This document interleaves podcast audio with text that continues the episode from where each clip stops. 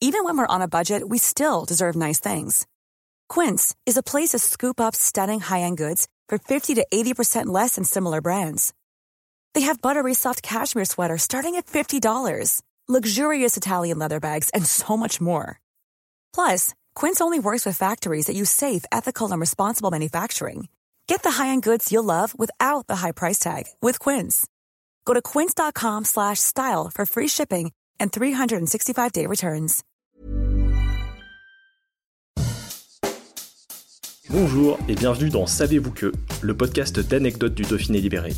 Chaque jour, on vous raconte une histoire, un événement marquant, qui vous permettra de briller en société et de vous coucher un peu moins bête.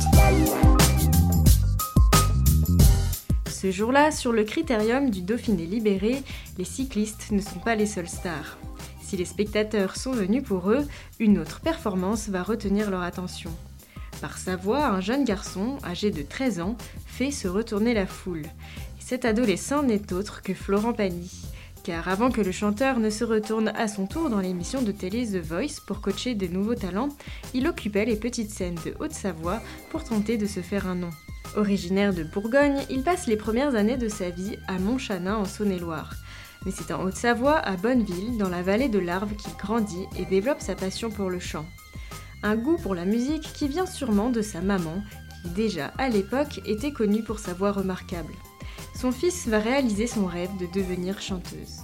L'un des premiers tremplins de sa carrière est donc un banal concours de chant en marge du critérium du Dauphiné Libéry. Car en 1975, il n'y a pas que les cyclistes qui s'affrontent, les chanteurs aussi ont leur compétition. Pour gagner, pas besoin d'être le plus rapide, il faut être le plus applaudi. Cheveux longs, grand sourire qui découvre ses dents du bonheur et micro à la main, c'est au tour du jeune Florent de monter sur scène. À Annecy, pour l'ouverture de la première étape du Tour cycliste, il entonne la fiesta bohémienne de Luis Mariano. Et si l'applaudimètre n'est pas la méthode la plus précise pour départager les chanteurs, après sa prestation, il est sans aucun doute le vainqueur. Zapimax, célèbre animateur radio de l'époque, remet alors à Florent Pagny le maillot or et bleu. Un premier succès, mais pas encore la victoire. La grande finale doit se jouer à Avignon, là où la 27e édition du Critérium du Dauphiné libéré s'achève.